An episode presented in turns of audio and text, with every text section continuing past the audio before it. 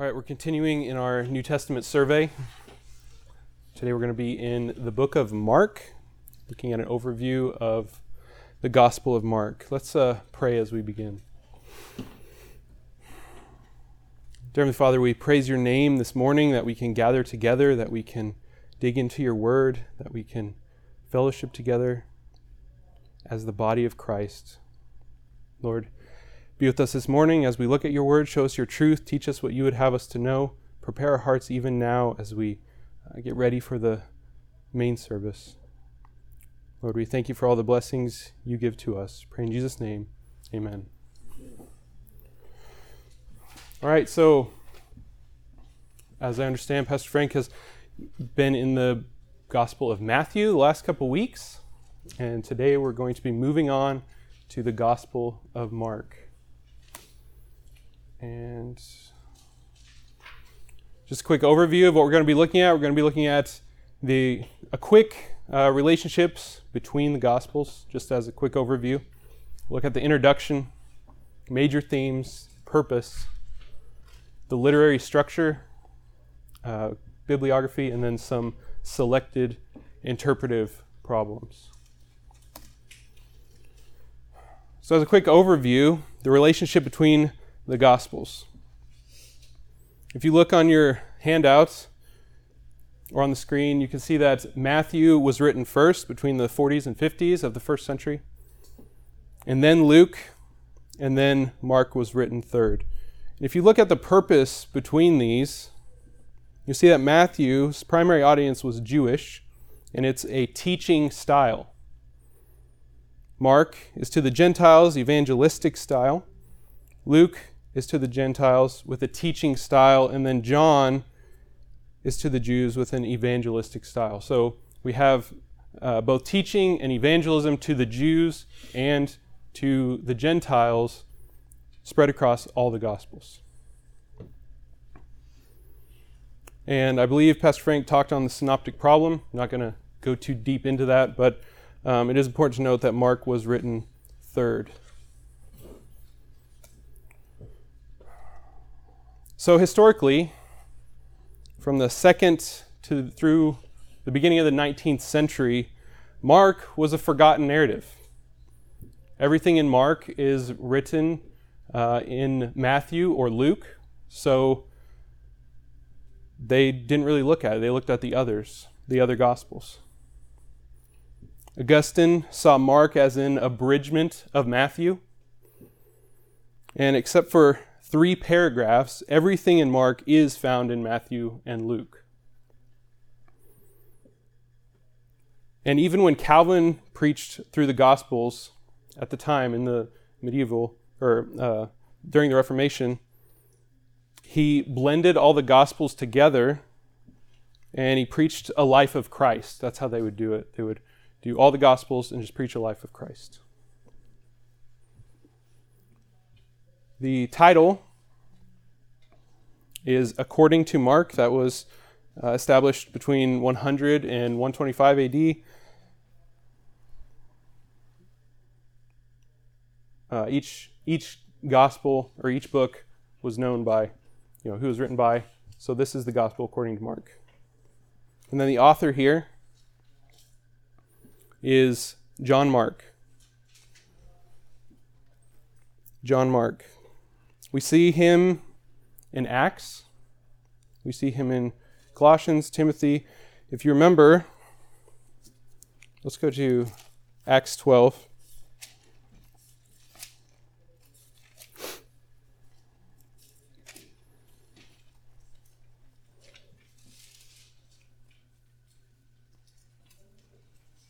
Acts 12 12. And when he realized this, he went to the house of Mary, the mother of John, who was also called Mark. Okay, so we see that uh, Mark went with Paul, and they split up, and Paul took Barnabas. And then Mark went on to follow Peter. So he was the uh, disciple or companion of Peter.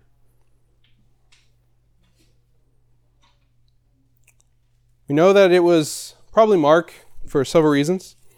Mark was familiar with the geography of Palestine.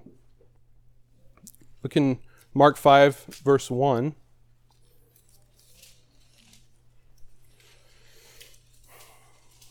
He says, They came to the other side of the sea into the country of the Gerasenes. So he knew that this area, Palestine, he was able to pinpoint where it was.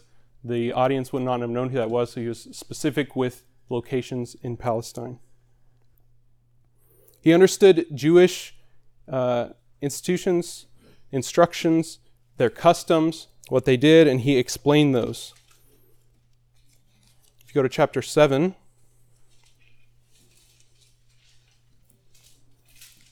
chapter 7 of Mark, starting in verse 2.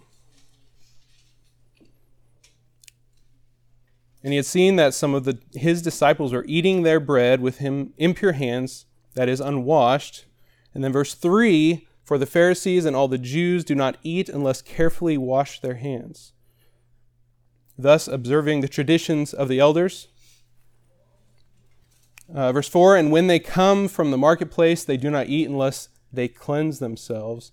And there are many other things which they have received. Uh, in order to observe, such as the washing of cups and pitchers and copper pots.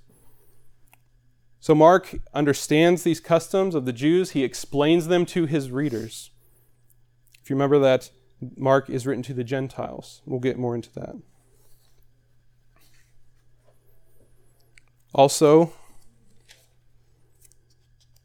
back to chapter 5, and it's in several locations, but chapter 5, verse 41.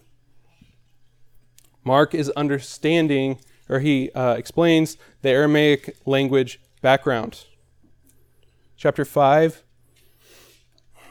in verse 41 Taking the child by the hand, he said to her, This is when Jesus healed the uh, synagogue official's daughter. Jesus said to her, Talitha cum, which translated means, Little girl, I say to you, get up. And immediately she got up. So he's explaining these uh, language differences to his readers. And actually, as he wrote, he wrote to the Romans, which we'll get to, but as he wrote, he wrote in Greek, but he wrote in a way that they would understand, or he, he wrote in a way that they would understand in their Latin language, right? So he used Latin order of words so that they would understand uh, easier in the Greek, if that makes sense. He also had a connection with Peter. We know that he followed Peter. He was with Peter after he left Paul. And if you look in verse 639, or chapter 6, I'm sorry, chapter 6, verse 39.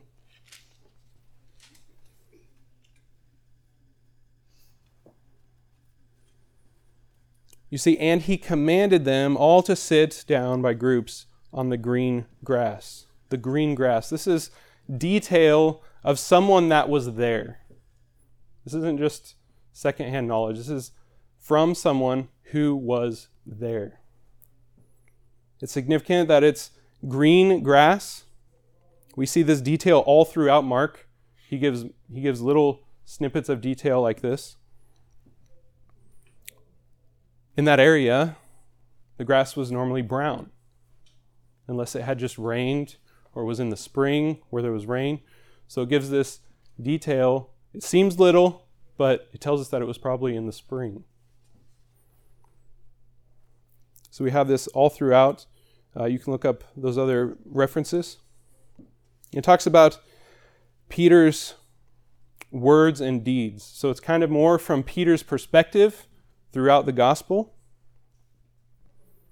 And as you would expect, the portrayal of Peter is more negative than in the other gospels. So Peter would have had a more negative view of himself, and he, uh, and this Mark recorded this view of himself, or of Peter, as he wrote.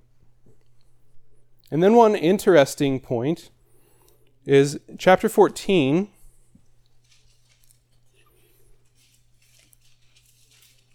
Verses 51 and 52. This is uh, this is after the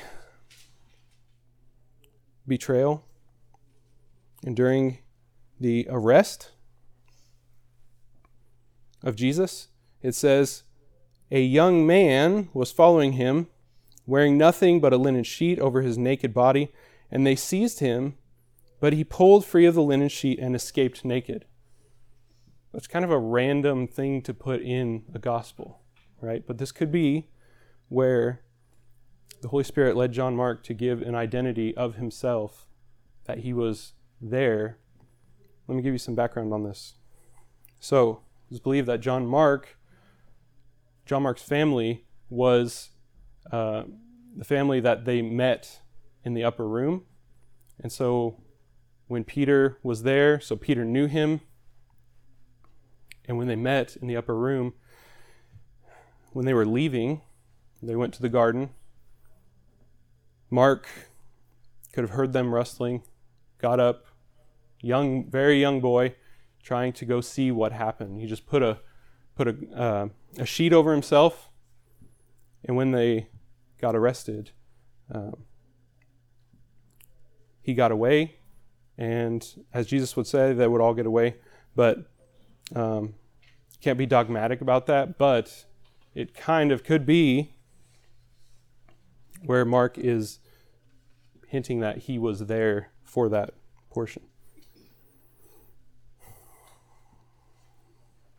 The readers are the Gentiles or the Romans. We talked about how the Jewish customs were explained, the Aramaic expressions were translated. He used Latin terms like executioner uh, poll tax, coins, and the flog, flogging. And also, he used Roman time. Jewish time was different than Roman time. The Jews saw a day from sunset to sunset, and so he uses Roman time in his explanations. And also, we see this son of Simon the Cyrene. son of Simon the Cyrene. Chapter 15, verse 21. When Jesus is on his way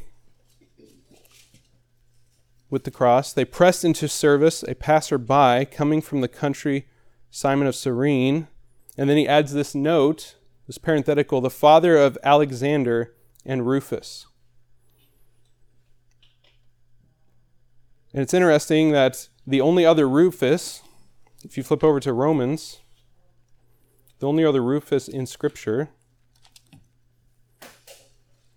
is Romans 16, verse 13. Greet Rufus, a choice man in the Lord, also his mother and mine. So we don't know for certain that it is the same Rufus, but Rufus was in Rome this was written to the Romans, so it could be that he put this parenthetical in there because Rufus was well known in the church, and they could have um, they would have known who he was. The date again is between AD 65 and 68, somewhere around there. Um, what was going on during that time? Well, the church was being persecuted by Rome. And there was a lot of dispersion of the Jews. And it was, uh, Mark was written so that all these people in, um, all these people in this persecution that are not giving up their faith, that are dying for Christianity, what are we telling all the people who are not believing in that area? This is written to them so they can read and understand why the Christians are dying for their faith. Again, it was written after Matthew and after Luke. Some of the major themes God is used 49 times, Father is used four times. Christ is used only seven times. The Jews had a misunderstanding, and we'll get into this a little more. The Jews had a misunderstanding of who the Messiah was. If you think back, the political culture during that time was the Romans were in charge, and the Jews wanted to be rescued from the Roman power, right? So their idea of the Messiah was that the Messiah was going to come and overthrow Rome so that the Jews could have their own kingdom. But as we know, that's not why Jesus came the first time, right? He came for sinners. So Christ, the word Christ, is the anointed one, the Messiah. It's not used very often. But it is used at the beginning in verse 1, the beginning of the gospel of Jesus Christ, the Son of God. So, what do we have here? We have the, the beginning of this account, the beginning of what happened with Jesus' life, with what he did. Uh, Mark is more of the actions of Christ, whereas Matthew is more of the teaching. And this is what Jesus did while he was here on earth. And then again in verse 11 of chapter 1, uh, where, oh, I'm sorry, this is where uh, he's talked about the Son of God now, moving on. Uh, verse 1, he is called, Jesus Christ is called the Son of God. And again in verse 11, at his baptism, voice came out of the heavens, You are my beloved Son. In you I am well pleased. And of course, that's uh, the Father speaking. And we have the Son of God used eight times. And Mark is using terminology here that the, his readers would have understood. His readers would have understood that this man had power. This man had strength from God, and that he is the anointed one. He is set apart in some way from humanity. Even with all their Greek philosophy and all their uh, religious understanding, they would understand that this man is different. And Jesus' favorite term is the Son of Man. It's used 14 times. And this is Mark's emphasis. Each gospel has a little bit of a different emphasis of who Christ is. Obviously, all of them understand Christ as the King, all of them understand Christ as the Son of God and fully God, fully man. But Matthew, if you look at the beginning, what does it begin with? Matthew it begins with the gene- genealogy, right? So this establishes that Jesus is the king through the ge- genealogy, uh, through the line of David. And Mark, Mark's emphasis, if you go Matthew is king, come over to Mark, he's the servant. Christ is the servant of Yahweh. That's why he came. And he uses this term, Son of Man. It's a humble term that uh, Christ came to do the work of Yahweh on the earth. And just to finish them out, Matthew king, Mark servant, and you go down here to Luke. Luke shows the humanity of Christ, and then up here, John shows the deity of Christ. It's just to uh, fill those all out.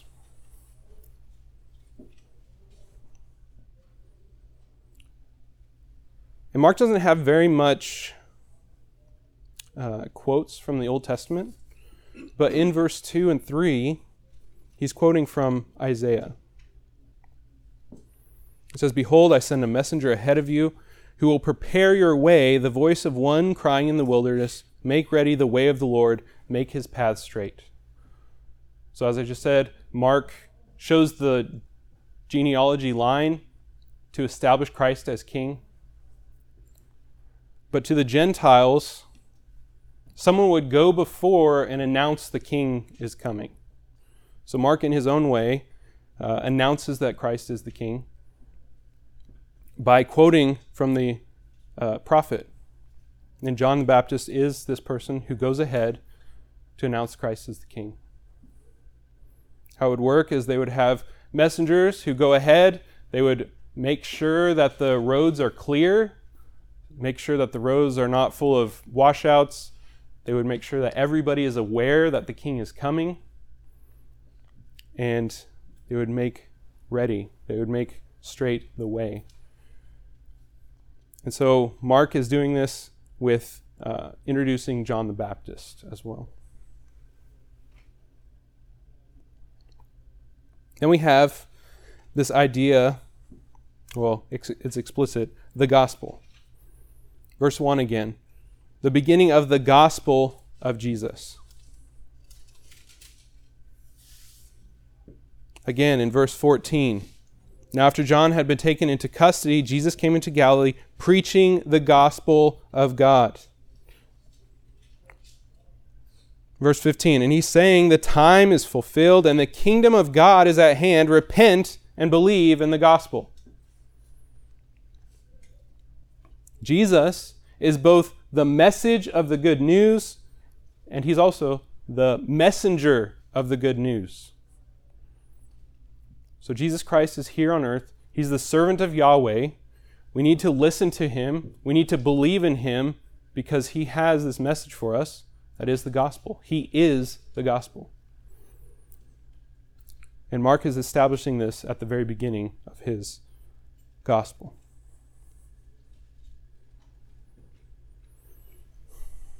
And then chapter 14, verse 9 says, Truly I say to you, wherever the gospel is preached in the world, this is uh, the, the woman who put perfume on Christ. Truly I say to you, wherever the gospel is preached in the whole world, what this woman has done will also be spoken of in memory of her. So Jesus came, he is the gospel, he has the message of the gospel, and he expects that when he leaves, the gospel will go out into the world. He looks ahead. This good news will be proclaimed to the entire world. And then we have this kingdom of God idea here as well. Chapter 15, verse 43. Joseph of Arimathea came, a prominent member of the council, who himself was waiting for the kingdom. So they understood that the kingdom was not here yet. The kingdom has drawn near. Jesus is, was here, but it's still viewed as the future.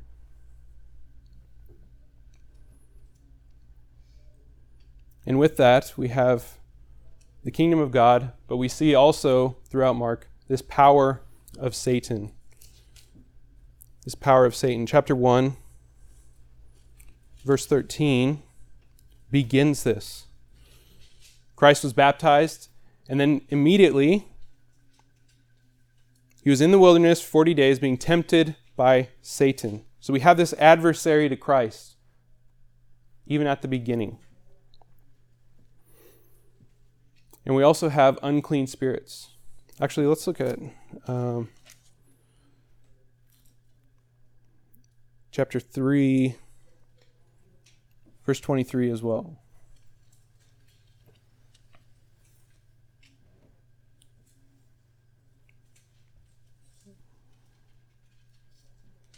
Um, where Christ talks about this, and he called them to himself and he began speaking to them in parables. How can Satan cast out Satan?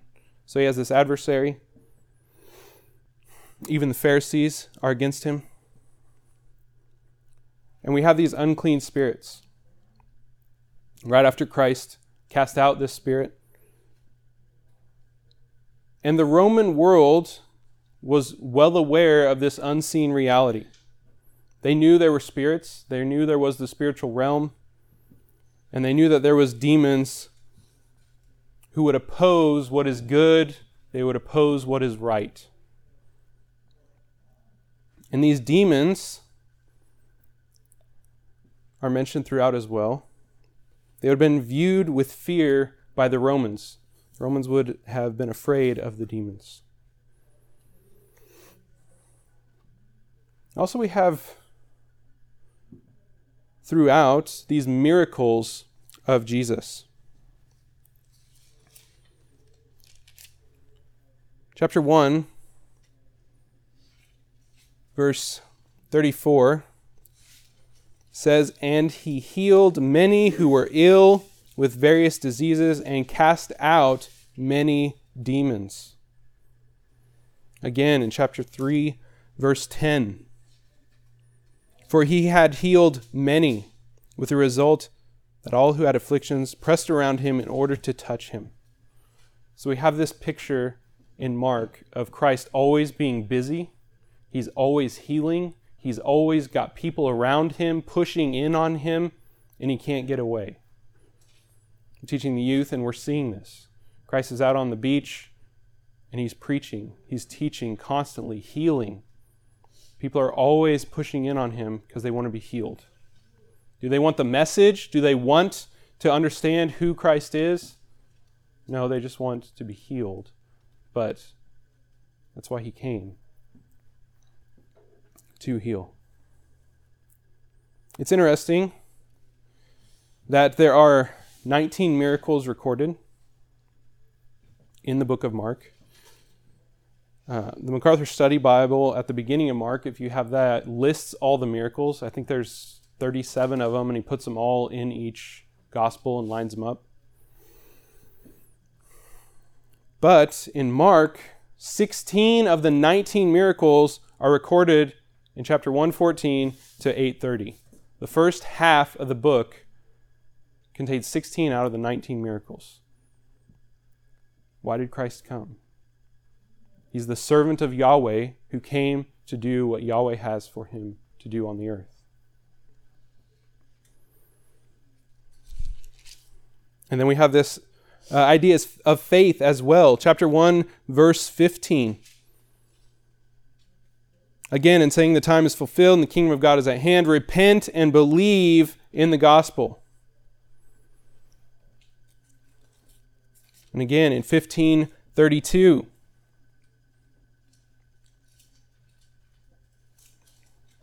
Let this Christ, the King of Israel, now come down from the cross so that we may see and believe. So we have this rejection of the gospel throughout.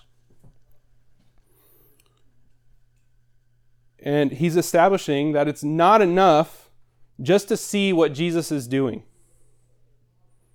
It's not enough just to see what Jesus was saying. These things need to lead to faith. And not just faith in what he did, faith in the person that did these things, faith in Jesus because of who he is, because of what he said.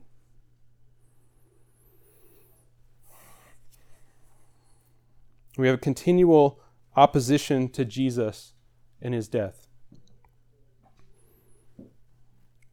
This starts in chapter 1, verse 13, when he goes into the wilderness after his baptism. You see, he's tempted by Satan. Chapter 1, verse 14, if you see, now John had been taken into custody. This is literally delivered up to be arrested. This same word was used about Jesus' death. I got a few questions at this point. Why did Jesus go in the wilderness, and why did God give him angels to do that? It's sort of like kind of like a protection squad. And the second question is, why did Jesus keep telling people not to tell anybody, but then when the lepers went out and told everybody, what happened after that? We'll get to that. Jesus went and we'll get to that. All right. Um, Jesus went into the wilderness to be tempted by Satan to show that he is fully man. He was tempted in every way that we can be tempted without sin. But he had angels with him. Sure, he had angels taking care of him. Yeah, that was that. So I don't know. is that is that an example that we're going to have angels when we're tempted, or is it? The angels were after, right? The angels come and So the the way the wording is, there were angels throughout, but um, but they did definitely come at the end.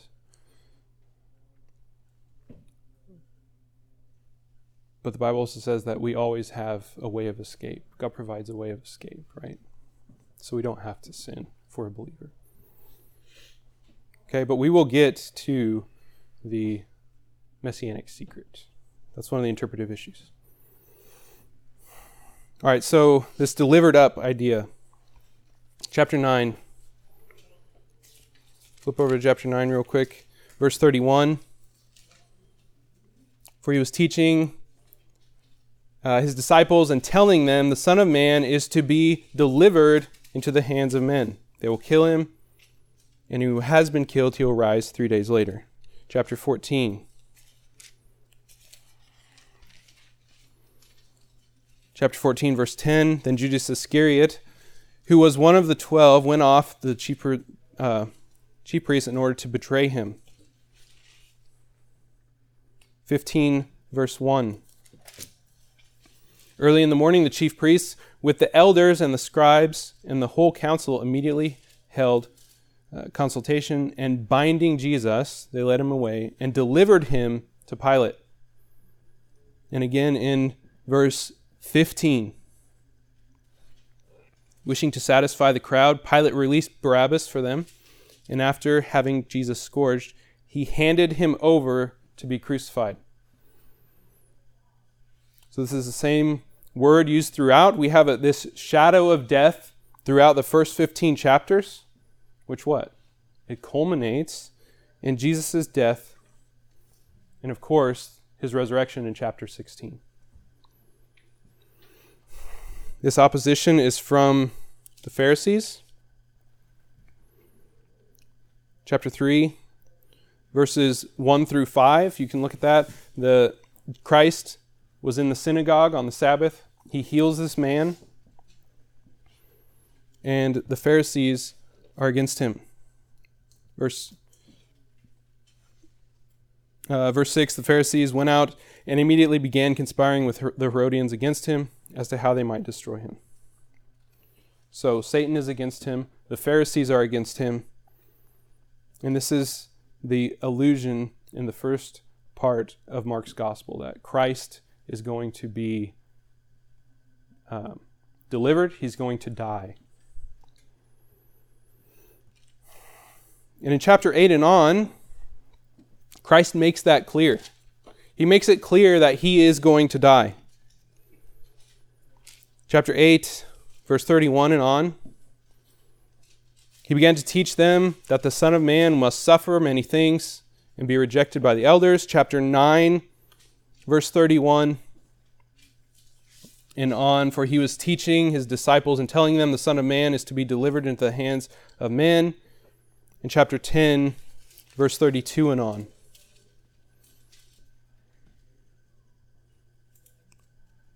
They were on the road uh, going to Jerusalem, and Jesus was go- walking ahead of them, and they were amazed, and those who were following were fearful. And he took uh, he took the twelve aside and began to tell them what was going to happen to him. So he's headed to Jerusalem. He knows he's going to die. He's trying to explain it to them, and the disciples just don't understand. So it comes, this opposition comes first from Satan, it comes from the religious leaders, specifically the, the scribes in chapter 2, verses 5 through 8, where the paralytic is healed and he tells them that their sins are forgiven. And then the Pharisees uh, start conspiring with the Herodians, which are those associated politically with Herod. And continually in chapter 15. And even the disciples don't understand who he was significantly. Chapter 8, verse 21, Jesus asked them, He said to them, Do you not yet understand? Do you not yet understand? It's the disciples who are his followers. They're with him every day. They are part of the way. This word is used uh, as, as Christ goes, but as Christ teaches them, they're following him. They're with him. And they're learning from him continually. We have the disciples who were picked up in chapter 1 from the beginning, as with Matthew. Verses 16 through 20, we have the four fishermen who were uh, called by Christ. Chapter 2, verses 13 and 14, Levi Matthew is called. And then chapter 3, 16 through 19, the 12 disciples. And why did Christ call the disciples? Is in verses 14 and 15 of chapter 3. And he appointed 12 so that they would be with him and that he could send them out to preach and to have authority to cast out the demons.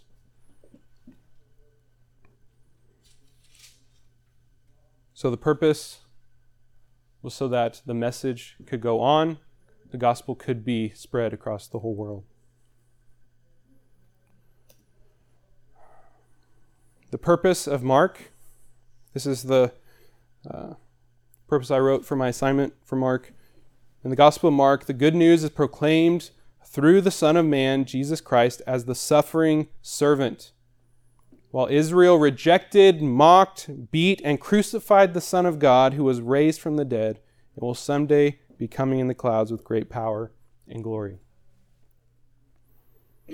Dr. Essex sums, summarizes it in Jesus is the Christ, the Son of God, and therefore should be followed.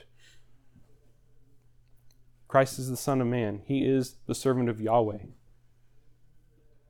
He has been put here to do the work of Yahweh. Believe in Him. You need to follow Him. You need to trust in Him. If you look at your last page,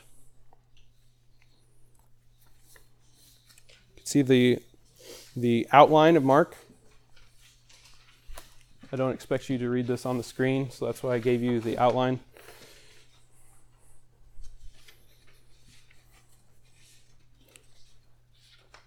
The literary structure is more of a geographical in nature. Chapter 1, he's in Judea, uh, 1 through 13. And then he moves to Galilee from middle of chapter 1 to chapter 9. Chapter 10, he's in Perea. And then 11 and on, he's in Jerusalem.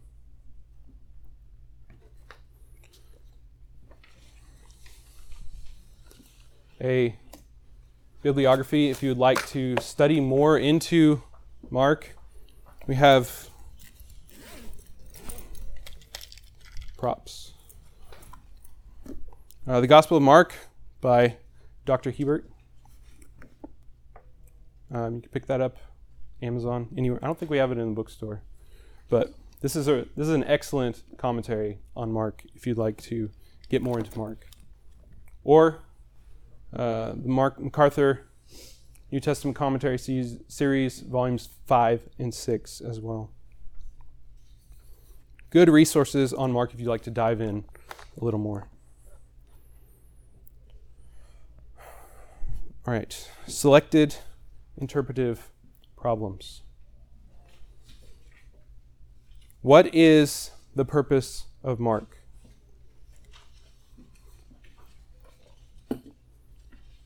So, Mark, again, was not really uh, delved into the last, until the last about 150 years. And the reason for that is there was a German scholar who decided that Mark was written first, which is wrong. But because of that, a lot more people started diving into Mark and doing a lot more work on Mark. And what uh, they came up with was several questions. Was it the purpose of Mark to preserve the apostolic tradition, to make sure that the apostles had the, um, the message to go on? Was it to encourage Christians to follow Jesus in the midst of suffering? Well, it was during a time of suffering, and it definitely would encourage believers, if they were to read during suffering, what Christ did. Stein says that no purpose can be demonstrated from the text itself. So in the 60s, there was suffering. And the Christian suffering led to the non Christians wanting to know why they were dying for their faith. So I would go with C to challenge non Christians to believe in and follow Jesus. Why do I say that? Because in chapter 1, it says, the beginning of the gospel of Jesus Christ, the Son of God. Did you have a screen for that? Uh, it's on your handout.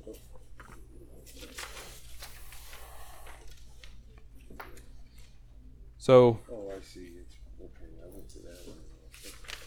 so chapter one, he uh, explains that this is the gospel of Jesus Christ. This is the beginning. This is what happened.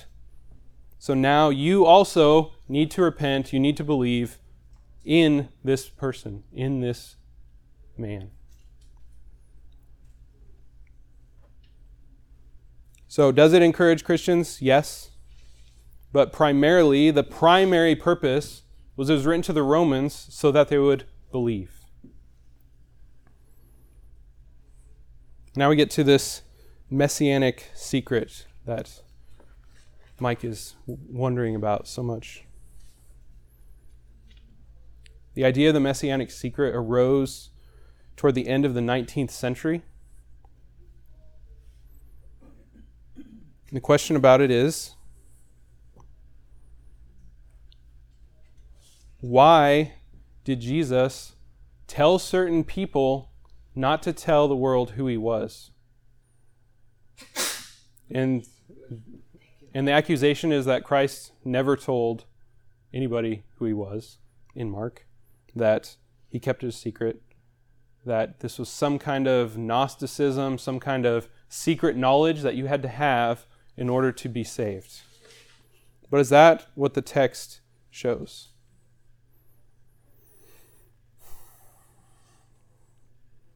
First, we have the demons, chapter 1, verses 32 through 34, where Jesus casts out the demons.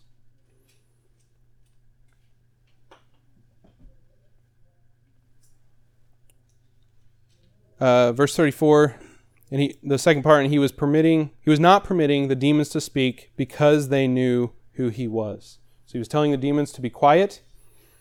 And why would he tell that to the demons? The demons okay in the culture that day to speak someone's name means that you have authority over them right so the demons were trying to, to have a power grab with jesus if he casts them out then they speak his name, then all those listening would be like, oh, he has some kind of association with these. They, uh, he's subordinate to them in some way. Christ didn't want that to happen. Christ didn't want his ministry to be viewed uh, in association with the demons. Does that make sense? No, because he had. I mean, you said that, uh, he he didn't have authority over the demons. I mean, that's If- the way it came out. Okay. So if in that culture, in the Roman culture, if you speak, if I say Mike, if I can speak your name, that means I have authority over you, right? And the demons were doing that. You are the Christ, you are the Son of God, right? So the, this is a power grab by the demons. They're trying to establish authority over Christ. And Christ is telling them, no, you can't do that, be quiet. So in that culture, that's what that was. Well, okay, if you, you go to Mark 1 40 through 45, what I've always noticed is everybody obeys Christ except man. Hmm. The demons have to obey, Yeah. animals obey, everything obeys except man. And if you look at 40 through 45, he cleanses a leper and says, Don't say anything, but go to the priest and offer yourself up for the cleansing. Yeah. But he went and talked about it freely. Yeah. So that Jesus could not do any more there. Right. So that's that's the next one. So uh, before we get to that, in chapter one, verse twenty-seven, all these people were amazed, so that they debated among themselves, saying, "What is this? A new teaching with authority." So Christ is there. He's healing. He's teaching with authority, and these demons are trying to have this power grab. Okay, and Jesus tells them to shut up. Essentially. Um, you're not you're not in charge, right? And they But they obey. Before that, they were they were saying you are the Christ. Right. That's what that's what they are saying. They continually say that, and he tells them to be quiet because he doesn't want his ministry to be associated with demons. And then uh, chapter one, verse forty-four, we move on to the lepers. These lepers were uh, the leper was cleansed, and this points back to Leviticus chapters 13 and 14, where if a leper is cleansed, it can only be done by the power of God. God is the only one who can heal. And Jesus told this leper to go to the priests. Why? Because they would have known this law from Leviticus, they would have understood it, and they would have had to uh, exclaim, they would have had to understand that Jesus Christ is God in the flesh, because only God can heal leprosy. And did this guy do that? No. He disobeyed, and uh, like Lance said, he he spread the news, and Jesus couldn't even teach there anymore. He had to move on because uh, everyone was in on him trying to get this healing. So he couldn't teach anymore, and this message to the priests was lost because this man disobeyed. We also have the, uh, in chapter 5, verse 43, the synagogue official's daughter. She's healed.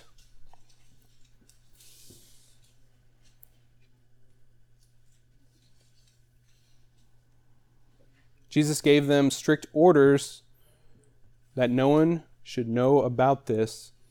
And he said that something should be given her to eat. So just a little added information there. But he told them that not to tell uh, anyone about this, what happened. Why? Because this synagogue official could not give a complete and accurate description of who Christ is. Remember, the idea to the Jews was that Christ, the Messiah, was going to come in and overthrow. Well, Christ didn't want that idea uh, exclaimed, right? He wanted, he had to teach the Jews who he was, why he came, as opposed to their distorted view of who the Messiah was. And the synagogue official was not able to give this complete, accurate statement of Christ being the Messiah. So rather than say anything, he tells them just don't don't tell anyone about this. Again in chapter 7 verse 36, the deaf man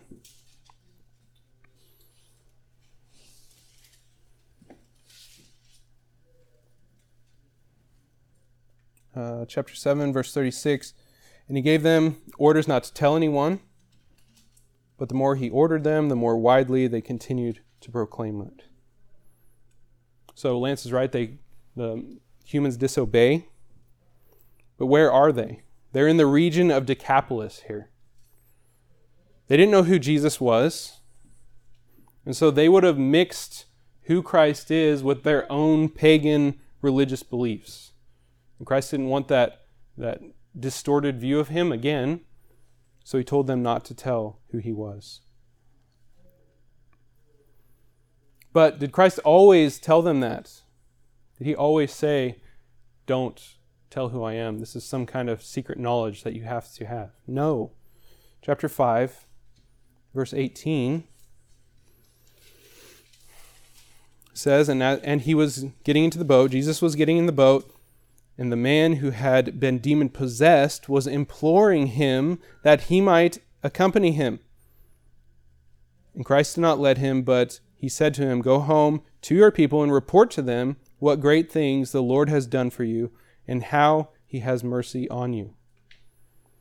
So, this man, at this time, this is the opposite case. Christ tells him to go tell who he is. Why? Because this man had an, under, an accurate understanding of Israel's God, an accurate understanding of who Christ is. So he would have portrayed it the correct way.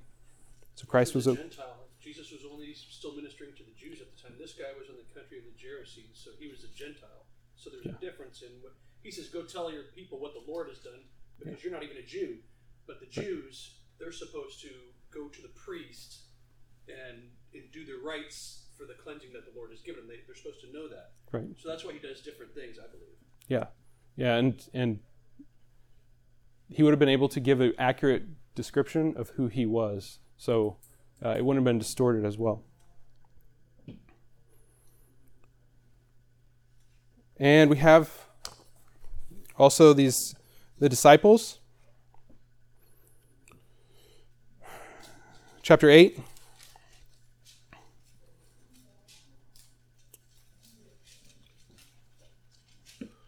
chapter 8, verse 29 and 30. And he, um, Christ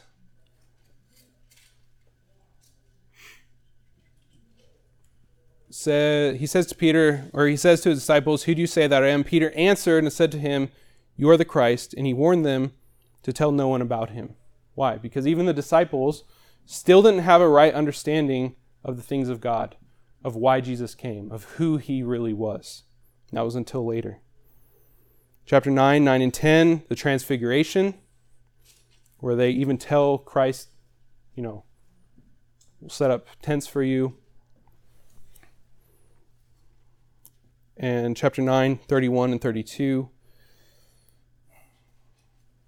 Again, he was teaching them that he must die. Verse 32 But they did not understand the statement, and they were afraid to ask him. So they didn't understand rightly who he was. But it is wrong to say that in Mark's gospel, there is never an explicit statement from Jesus that he was the Christ. Jesus did say it.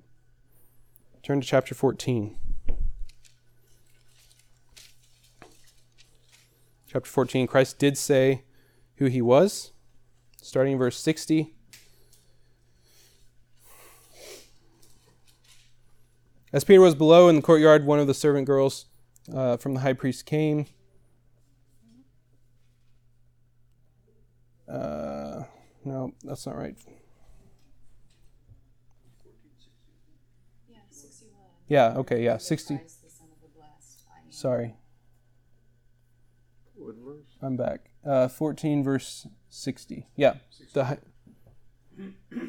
the high priest stood stood up and came forward and questioned Jesus, saying, Do you not answer?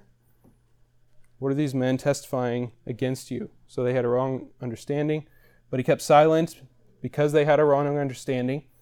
Again, the high priest was questioning him and saying to him, Are you the Christ, the Son of the Blessed One? And Jesus said, I am. And you shall see the Son of Man sitting at the right hand of power and coming with the clouds of heaven. So he's quoting Psalm 110. And then verse uh, 63 and 64, we have this. Uh, he's tearing his clothes, and they're pretty much saying that he's blaspheming. What else? What more do we need to say?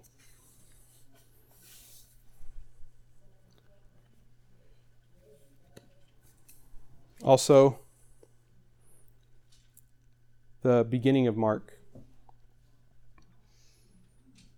The beginning of Mark is questioned as to, you know, why, uh, where the title is, what's the purpose, again. But the beginning is really the title of the book. The question is, um, is is it just a heading of the prologue or is it the actual title? Verse three, he has this. It does it go through verse three, which is the announcement?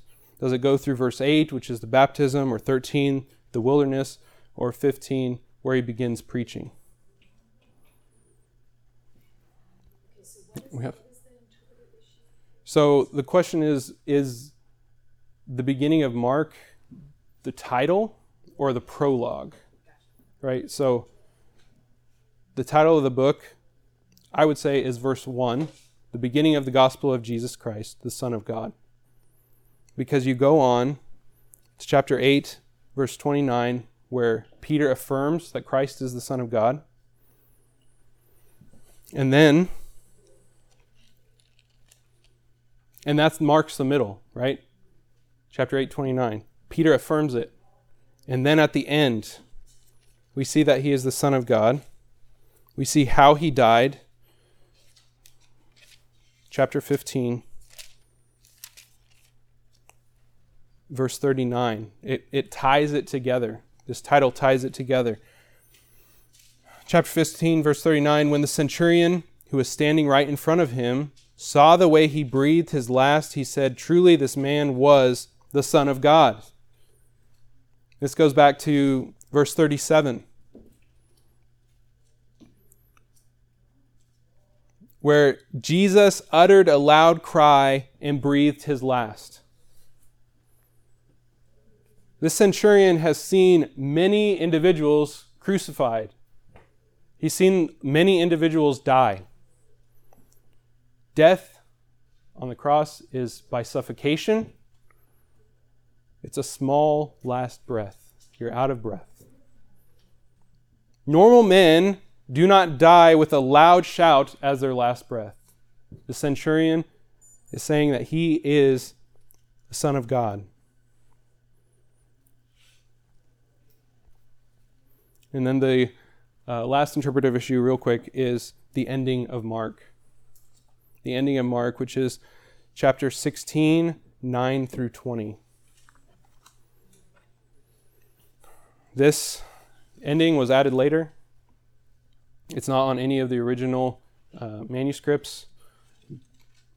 But there's nothing in here that contradicts any other part of Scripture. He did appear later to the eleven. He did uh, the apostles did have signs and wonders in Acts, but why did he end it in verse 8? Verse 8 says, They went out and fled. They went out and fled from the tomb, for trembling and astonishment had gripped them, and they said nothing to anyone, for they were afraid. It's kind of an abrupt ending, right? But what is this saying? This is the beginning of the gospel now the disciples have to continue on with it and spread it to the whole world. Jesus Christ is the Son of Man. You need to follow him. You need to believe in him. You need to believe in what he has done, believe that he is the Son of God.